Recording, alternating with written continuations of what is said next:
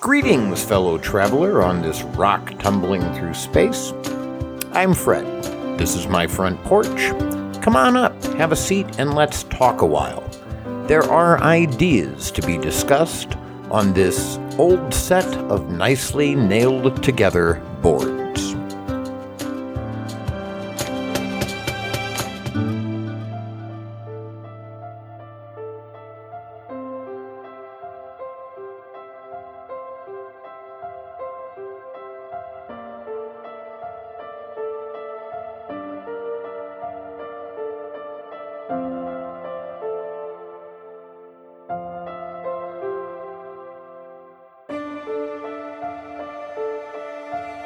I Can't Breathe. Murder by Suffocation. It's my face, man. I didn't do nothing serious, man. Please. Please. Please, I can't breathe. Please, man. Please, somebody. Please, man. I can't breathe. I can't breathe. Please. Man, can't breathe. My face. Just get up. I can't breathe. Please. I can't breathe shit. I will. I can't move. Mama. Mama. I can't my knee, my nuts. I'm through. I'm through. I'm claustrophobic. My stomach hurts. My neck hurts. Everything hurts. Some water or something. Please. Please. I can't breathe, officer. Don't kill me. They gon' kill me, man. Come on, man. I cannot breathe. I cannot breathe. They gon' kill me. They gon' kill me. I can't breathe. I can't breathe. Please, sir. Please. Please. Please, I can't breathe.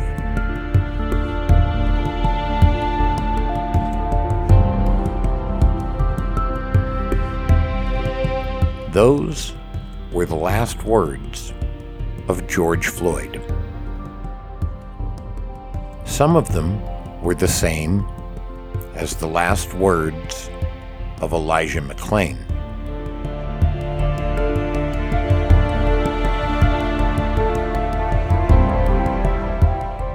I can't breathe. I have my ID right here. My name is Elijah McClain. That's my house. I was just going home. I'm an introvert. I'm just different. That's all. I'm so sorry. I have no gun. I don't do that stuff. I don't do any fighting. Why are you attacking me? I don't even kill flies. I don't eat meat.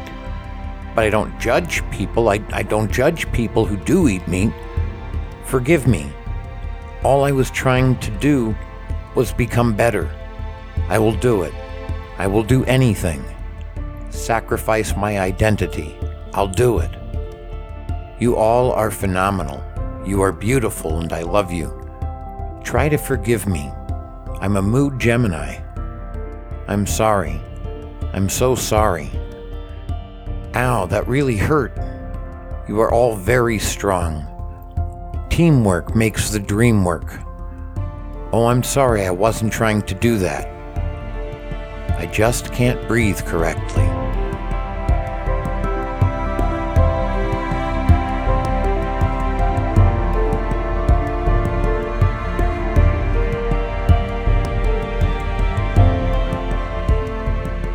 These two men were, by no means, alone in telling officers they couldn't breathe.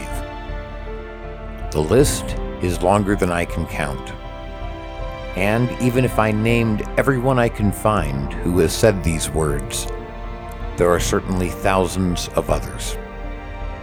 They gasped for air, trying desperately to hold on just a minute longer to life. The air was denied them. They never got to hug their mothers again. They couldn't say goodbye to their loved ones. They never got to have another pastrami sandwich. They died on some road somewhere in America.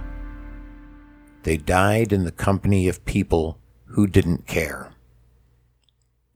They died essentially alone.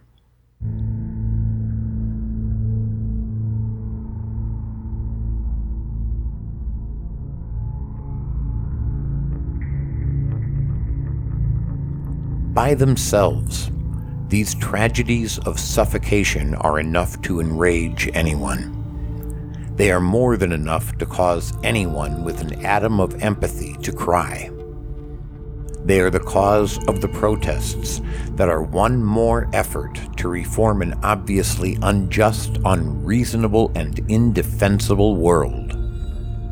We are all a part of the world that created these conditions. We weep for the victims, and we have to shoulder our portion of the blame for it. The weight is all but crushing. Some of us attempt to throw it off completely. they didn't break the law, they wouldn't have nothing to worry about. Or, black on black crime statistics tell us. Or, I didn't do it, ain't got nothing to do with me. I got a black friend and everything. Our president has called Black Lives Matter a symbol of hate.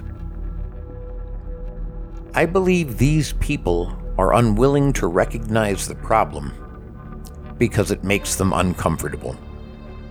I honestly have little patience for that point of view.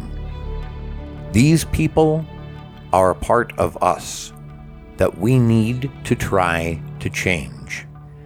They are, biologically at least, precisely as human as you and I. They are us. We need to reach them. We need to help them find their empathy. We need to ask them to feel for others different from them. And then to decide these atrocities need to cease. Rutger Bregman, author of Humankind, tells me empathy actually works against us. Why? Because it enables us to hate others. I feel for my group, my tribe. Those who are different don't count. It seems, he tells us on page 214, we're born with a button for tribalism in our brains. All that's needed is for something to switch it on. While we are busy caring about our tribe, the rest of the world fades away. This is the reason I have said, and will continue to say, there is no them. We are all us. I need everyone to be a part of our tribe.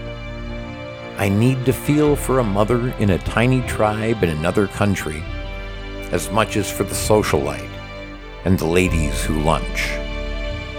I need to feel for the old man in a ditch as much as the newborn infant in the hospital. Now, that would finally be overwhelming, wouldn't it? Keep that in mind. We'll be coming back to it. Too much empathy is finally debilitating. These are not the only people who are gasping, I can't breathe.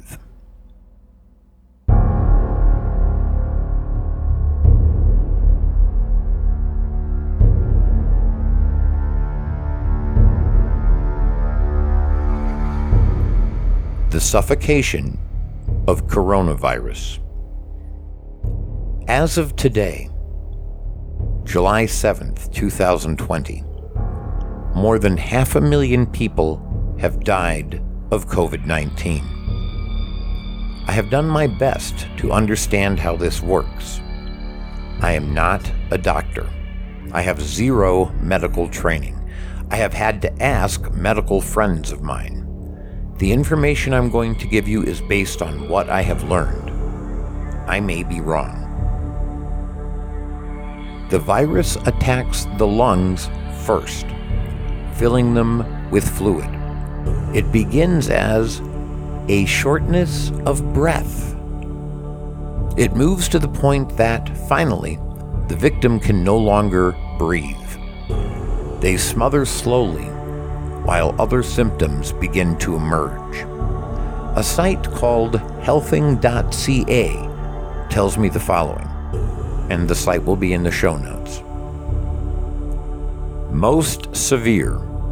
These are patients who have pneumonia and develop shortness of breath, respiratory failure, and acute respiratory distress syndrome, ARDS. Patients are unable to breathe because there is inflammation and fluid filling up the air sacs in their lungs. The fluid and inflammation is caused by lymphocytes, the main immune cell against viruses, mobilizing into the lower part of the lung as a, quote, very exuberant immune response to the virus. Once ARDS develops, the mortality rate goes up significantly, and the need for critical care and life support is increased. Even with life support, there is a subset of people on a ventilator who will continue to fail and die of their illness. Inflammation of the lungs can start to spread and affect other vital organs like the kidney and liver. There are cases in the literature of multi organ failure. At that point, the mortality rate is extremely high. And this is from Dr. Rick Loftus. It's been all over Facebook in what I believe is called a viral post, which has in common with a virus that it spread easily. I've talked to two previously healthy patients, ages 32 and 44, who are three and four months, respectively, post their acute COVID. They continue to have cough, night sweats, fever, fatigue. How many survivors have post COVID syndrome? We don't know. Less than 20%, but we're not sure. I've asked my hospital to allow me to establish a post COVID clinic to care for and study survivors. Both NIH and UW are planning similar efforts based on my dialogues with them. Autopsies show anoxic brain injury in many patients who died of COVID, not to mention microthrombi throughout the lungs and megakaryocytes in massive infiltrations in their hearts and other organs. People get heart failure, lung fibrosis, and permanent kidney injury from COVID 19. This is a disease of the vascular systems, and it can affect any organ, with lungs and kidneys being especially at risk.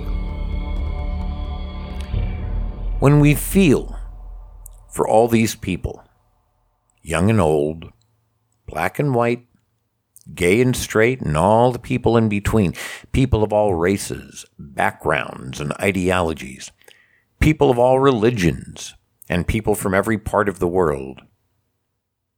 We can imagine not being able to get a breath. We can imagine the feeling of our organs shutting down one by one, and sometimes in sets. As our bodies weaken, our consciousness fades in and out, and finally, isolated from all those we love and all those who love us, we succumb to a horrible death. The best we can hope is we will be able to make one last phone call from the hospital. And then there is nothing. We are no more. I know that death is an inevitable part of life. We can't actually avoid it forever. It's coming for all of us, so what's the big deal about people dying from COVID? They die from cancer, car crashes, and candy. People simply die. Get over it. For me, the big deal is that just as George Floyd shouldn't have died, just as Elijah McClain shouldn't have died. Neither should those who died of COVID. This was preventable. How do I know? Most of the rest of the world has slowed the spread. America continues it by making a political issue out of a public health crisis. Mask wearers are often referred to as sheep and someone created a cartoon of mask wearers getting on the train to Auschwitz. This is absurd. The suffocation of depression. Nearly everyone I know is being torn apart to a lesser or greater degree by what we see happening in the world now. Those of us who suffer from depression, and there are many more of us than I had ever suspected, are experiencing feelings of suffocating. I thought at first that I was alone in this. I believed I was the only one who found it hard to breathe when I'm upset. It turns out I'm not. Wil Wheaton, who played Wesley Crusher on Star Trek The Next Generation, told us my panic attacks happened daily, and not just when I was asleep. When I tried to reach out to the adults in my life for help, they didn't take me seriously. When I was on the set of a TV show or a commercial, and I was having a hard time breathing because I was so anxious about making a mistake and getting fired, yeah, the directors and producers complained to my parents that I was being difficult to work with. When I was so uncomfortable with my haircut or my crooked teeth and I didn't want to pose for teen magazine photos, the publicists told me that I was being ungrateful and trying to sabotage my success. When I couldn't remember lines because I was so anxious about things I can't even remember now, directors would accuse me of being unprofessional and unprepared. And that's when anxiety turned into depression. The link to his article is in the show notes. Anxiety and depression seem to go hand in hand, at least in my experience. Depression removes my desire to function. Anxiety increases my dread of failing to function. Depression tells me I'm worthless. Anxiety keeps me away from human beings as much as possible. I don't belong with those other people. They're better than I am. If you see nothing else in the Horus stories, that theme seems to recur more often than any other. Depression isn't simply feeling sorry for yourself. It's not something one can get over. It's a neurological problem for which there are some drugs that work for some people sometimes. There is, to my knowledge, no cure for it. It can, again, in my experience, be heightened by some events and pushed away by others. But in both cases, it is temporary. So far, even my deepest depressions have not been sufficient to kill me. That doesn't mean the next one won't. My greatest joys have not been sufficient to cure me. That doesn't mean the next one won't. In both cases, I keep hoping for the eventual outcome.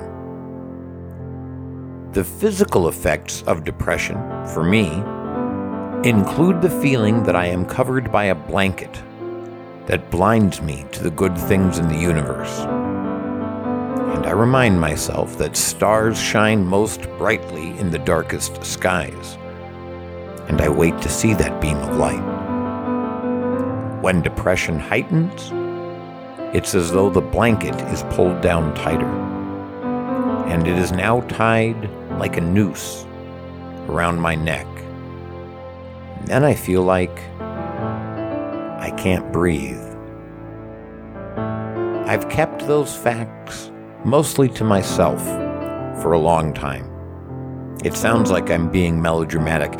I was accused of that constantly through high school, but I really think I was pretty melodramatic in high school. I officially deny everything I did from the ages of 16 to 25. I was something of an asshole. But I also think I was trying to figure out how to cope with depression. It was new, and it felt much more life or death. Everything was bigger in those days. Now, I recognize the feeling, and it turns out that the feeling of suffocating is a common symptom of depression. I'm not unique in that way. The Independent from the UK tells us a suffocating feeling of dread.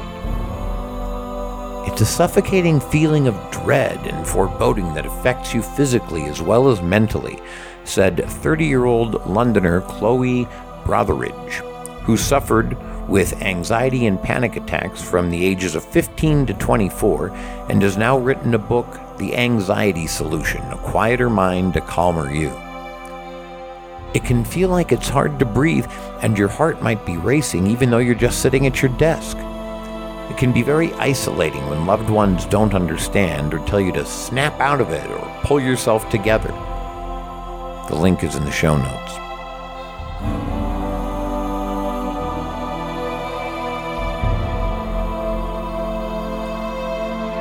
I believe all of us are having trouble breathing in one way or another now. We can't witness the horrors around us without being moved.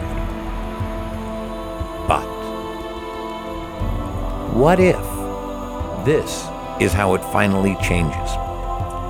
What if we hit some number, horrible as that number of deaths, degrees of suffering, and countless infections will be, that makes everyone drop the political battles and work together to get to the other side of the pandemic?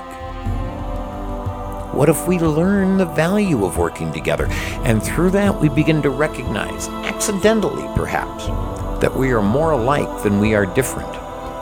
We see that we are all the same species, living at the same moment in time, and our labels slide away like stars off the Sneetch's bellies. Read some Dr. Seuss.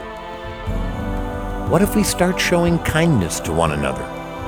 We decide to work together to end homelessness because, horrible as it is, it's not just a few people living in poverty who probably deserve it for some reason we invent to placate ourselves into accepting the suffering of other human beings. It's happening to people who have never experienced poverty before. They could always earn enough money to thrive. And as the economy collapses, we decide we're going to end this homelessness nonsense altogether. People unaccustomed to suffering poverty are beginning to experience it. And now we have both the power and the will to stop it. What if we see that brutality to any group, to any person, is brutality to all human beings? Perhaps we'll find that we don't solve problems with badges and guns and violence, but we solve them by being good neighbors, by caring about the people who need our help. Perhaps the horror that is 2020 is the climax to the story that finally gets us to the other side. Let's hold on to each other.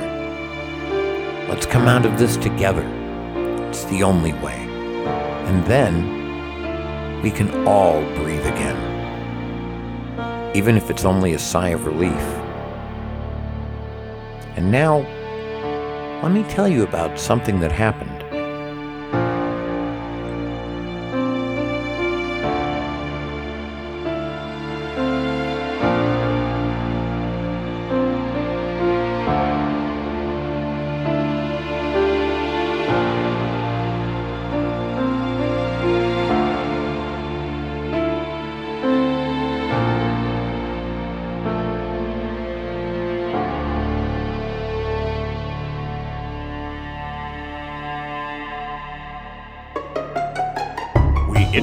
This podcast for breaking news. Fred's Front Porch Podcast can be heard commercial free exclusively on Patreon. The link is in the show notes. Run over, sign up for $10 a month or more, and you can skip these ads. More importantly, you can keep me alive another week to do another episode. This show is my sole source of income during the pandemic, unless Arizona changes their mind and grants me at least a little unemployment money. Not only do you get commercial free episodes, but you can get episode CDs, the first five eighths of my novel, early access to episodes, coffee mugs, and t shirts. You also get to hear me thank you at the end of each episode. If you become a patron saint, I'll even make you your own video. Head over to Patreon and consider helping me out. Now we return you to our regularly scheduled podcast. Something just happened. Normally, I write these podcasts. I'm not right now. I am simply capturing a moment, and this is the moment that I need to capture. So I'm sitting in the backyard, uh, exchanging Facebook messages with my friend and mentor, Jenner Zeno, uh, Mindwave podcast. You've almost certainly heard him by now. Um, and I hear a young woman, a girl, I suppose, crying hysterically. She's about two doors down. Um, there is no, she is evidently on the phone begging someone to come and get her. Um, this is undoubtedly a human being in distress. Now, you don't know me, so I need to describe myself a little bit. I am six foot three, and I weigh about 170, maybe 175 pounds, which I suppose sounds big. I'm not. I'm tall. I am not. I'm thin, okay? um, I lost like 85, 90 pounds several years ago. I have never gotten it back, no matter what I do. I've been to the hospital. Anyway, I'm not a big bad dude. Um, I also have absolutely no strength, so I wasn't in a position to go, you know, be John Wayne or Clint Eastwood or something like that. Um, I have a roommate, Rebecca, and she was home. And when I heard it, I, you know, was done with Jenner for the time being went inside as quickly as I could, and I said to Rebecca, I need you to come outside right now. And she did. And immediately she heard the woman in distress, told me to go get her glasses. I did. Um, and she walked down a couple of doors to where 23 year old girl, woman, is sitting. Um, she has with her her dog, whose name I have learned uh, is Hazel and personal side note reminded me a lot of my dog Melanie, uh, who I lost a little over a year ago. Um, sweet, sweet dog. Um, and she had a little boy. I heard her refer to him as Bubba. I don't know if that's actually his name or a nickname. Um, she was out there with her son and her dog and there was a male who did not look particularly large to me. Um, he was probably 21, 22. I don't know. I never really saw him all that clearly. It was dark. It was, you know, like 10 o'clock at night. Um, Rebecca went to check on the girl and she asked the male to come stand over by me. Um, I stayed about 10 steps back. I do not wish to represent a threat to anyone. Um, I don't want to intimidate anyone. I don't want to confront anyone. I don't want to call, I don't want to escalate a problem. I want to be there in the event that I am needed. Um, but Rebecca was the one who could actually calm the problem, and that was what I needed her to do, and it is exactly what she did. Um, she went to the girl. She sent the guy to stand over by me. Um, after some time, uh, Rebecca asked the guy to go in to their house. Um, the kid wanted to go with him, and that was a problem. Um, the mom wanted the the baby with her. It's like 17 months. Uh, the mom wanted the baby with her, and so in he went. And he was there for a while. Now, at this point, the girl is on the phone. I'm sorry, she's on the phone, and she's calling people. Um, you can you come and get me? And I guess that's what she had been doing in the first place. And sorry, my throat goes. Um, and she finally got someone who was coming to pick her up. Um, she assured Rebecca, because I did not go and talk to the girl, I just stood back like my 10 steps. Um, but she assured Rebecca that she was not in any danger um, and that she and the boyfriend had had a nasty fight and that she was more than anything else heartbroken, but that she was not in physical danger, um, which was great. Um, we sat there. We're not going anywhere until someone comes to pick her up. And eight, ten minutes later, the young man comes out of the house uh, with keys to the very nice pickup that was sitting in their parking spot and gets in. And the girl goes to the door and says, You can't go anywhere. You're drunk.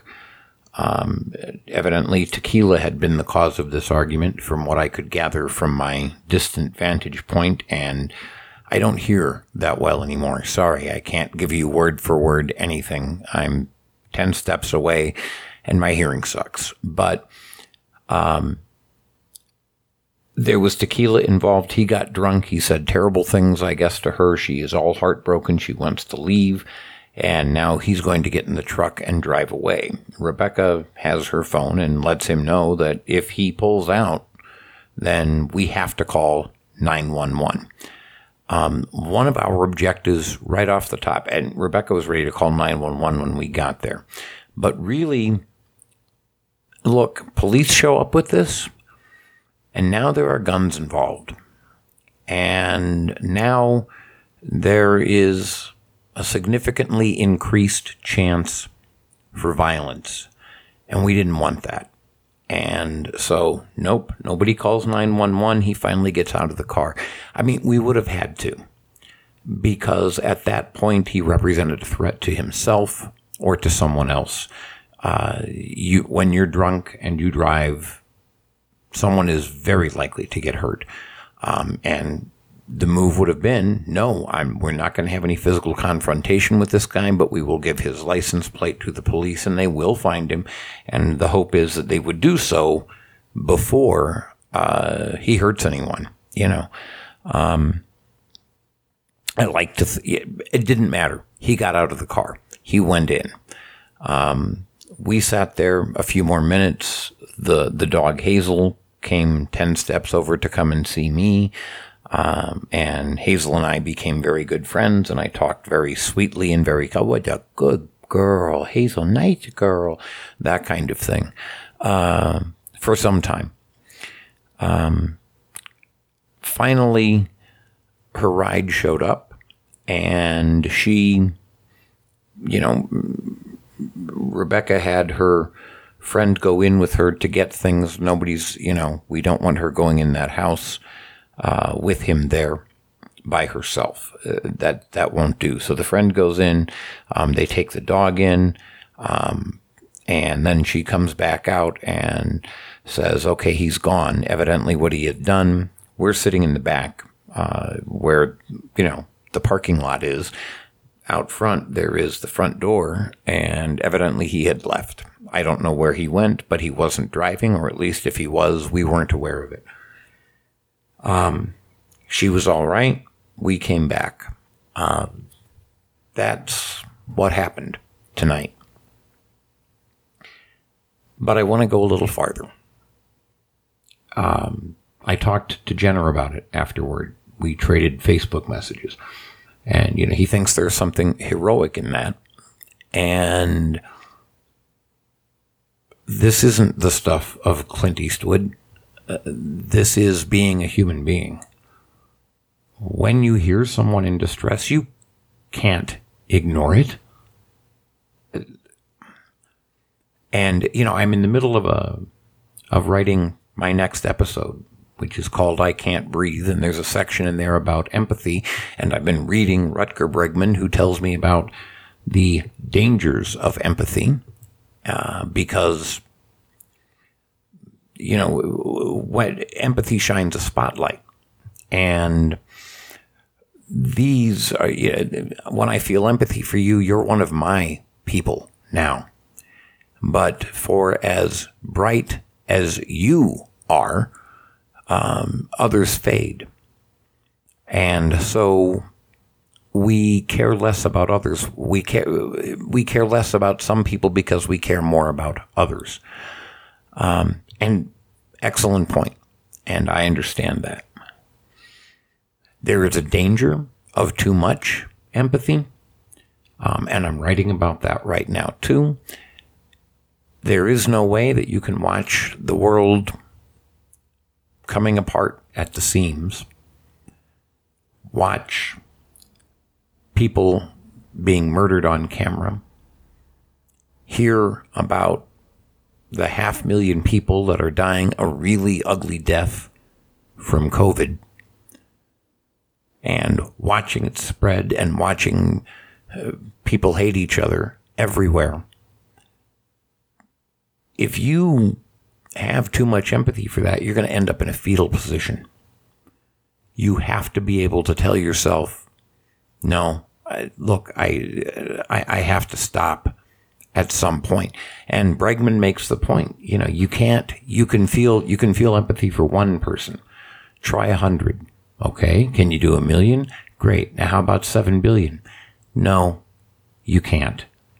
He's right and I still believe in empathy.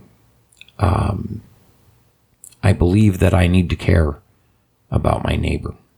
I believe that's part of what it means to be a neighbor, is to care about each other. Um, I cared about the dog when I didn't know uh, if who the dog was. It's dark and I'm not that smart. I didn't know if the dog was male or female, so I just referred to him as a good mammal and, you know, gave him loves and pets. Look, he's, he's life. He's sharing this planet with me. That baby is sharing this planet with me. The, the girl in trouble is sharing this planet with me. And the guy who maybe or maybe not was a threat to her is sharing this planet with me. And I don't want anybody to be hurt. And I don't want anyone to suffer. I think that's the key to being human. And maybe I am wrong to feel that much empathy, but I don't feel like I am. I feel like it's the right thing to do. Um, it's what I would want someone to have done for me. And so that's what happened tonight. Um, I've captured a moment and I don't know what to tell you exactly to learn from it except care about each other. Let's use, let's lead with love and compassion. And let's take care of each other. Lester Holt, but when he ends uh, NBC News every night, you know, Walter Cronkite had, and that's the way it is. Lester Holt has a thing that I like.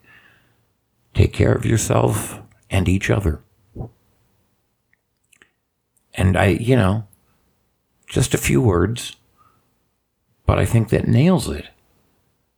I don't think, you know, uh, Lester Howard is the greatest newsman or the greatest writer that ever lived, but my God, those words are spot on.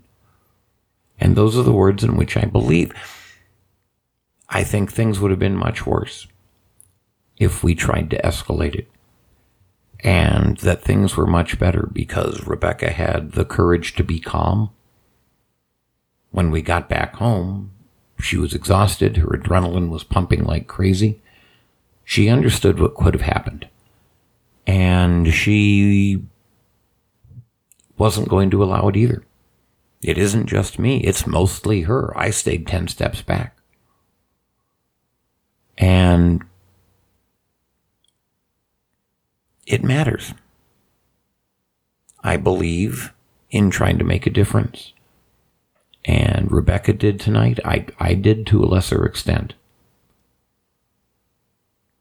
And I think, I believe, I don't believe there's anyone listening right now who would not have done what we did and run into a burning building. We, we made sure somebody was okay. We cared about somebody. Isn't that the right thing to do? You have forced me once again to write a new set of gratitudes. Thank you for doing that. I was getting tired of the old one. I have one new person to thank this week, and I have my second unofficial patron saint. She gets to go first because, once again, I'm blown away. Dr. Christine Chappell donated $100 to the show this week. The difference this makes is nearly incalculable. It kept my electricity on for another month. It would be difficult to do the show without power. I can't express my gratitude enough, but I am humbled by the difference you made in my life. Thank you, Dr. Chappell. I now have so many people to thank that it's going to take a little while, but it's time I'm ecstatic to spend. Let's start on Patreon. I still don't have an official patron saint yet, and that's not surprising when so many of us are broke. If I ever have one, you'll be the first to know. My producers are Coralie Day, whose name I have been mispronouncing forever, with Scott Knight, and Edith Keeler. Thanks, folks. You're going way above and beyond, and I want you to know how glad I am you can help the show this much. Thank you. My patrons are Joe March, Kevin Boyce, Sherlock the Mystery Patron, Zaref, whose name I am now pronouncing correctly, and the latest addition is Scott Shelby. I don't know who you are, Scott, but I'm glad to have you aboard. Thank you very much, patrons. You're awesome. My sponsors are Laura Ingraham, Linda M. Crota, Elizabeth Bennett, and Michelle Freeman. My newest supporters are Chuck Curry, an exceptional musician, and Mark Rosema, an extraordinary writer. Thank you, sponsors. You rock. My supporters are Corey, Christopher Hitchens' friend, and Natalie Fredrickson. Thank you for your support. You help more than you think. My tearless friend is Jareen Elkins. Thank you, Jareen, so very much for being my first contributor. It's important to remember the anchor supporters, too. They're vital to making this show function. Thank you to Lori Shea, Cindy Mandel, Corey, again, Zara, Michael J. Clark, and Stacy Height. I'm so happy to have your help. I consider all of us a little community, a part of a growing neighborhood. At first, it was just the Radley porch down the way, but our neighborhood is growing. We're now a part of the Mindwave neighborhood, and I'm meeting more and more neighbors here. I hope you'll go and borrow a cup of sugar when you need one from some of our neighbors. I recommend the Mindwave podcast hosted by Jenner Zeno, as well as Far Out Wisdom by the extraordinarily outspoken Boone Hem, the Moving Forward podcast, which spawned this show and is hosted by one of its supporters, and that other Laura Ingraham, hosted, shockingly enough, by someone quite different from the one on Fox, and also a supporter of this show. Their ideas are similar to mine, but their presentation styles are all different. You try saying presentation styles three times fast. For now, here on the front porch, we'll go on as a hopeful community, changing one idea in one mind at a time. I love you, folks.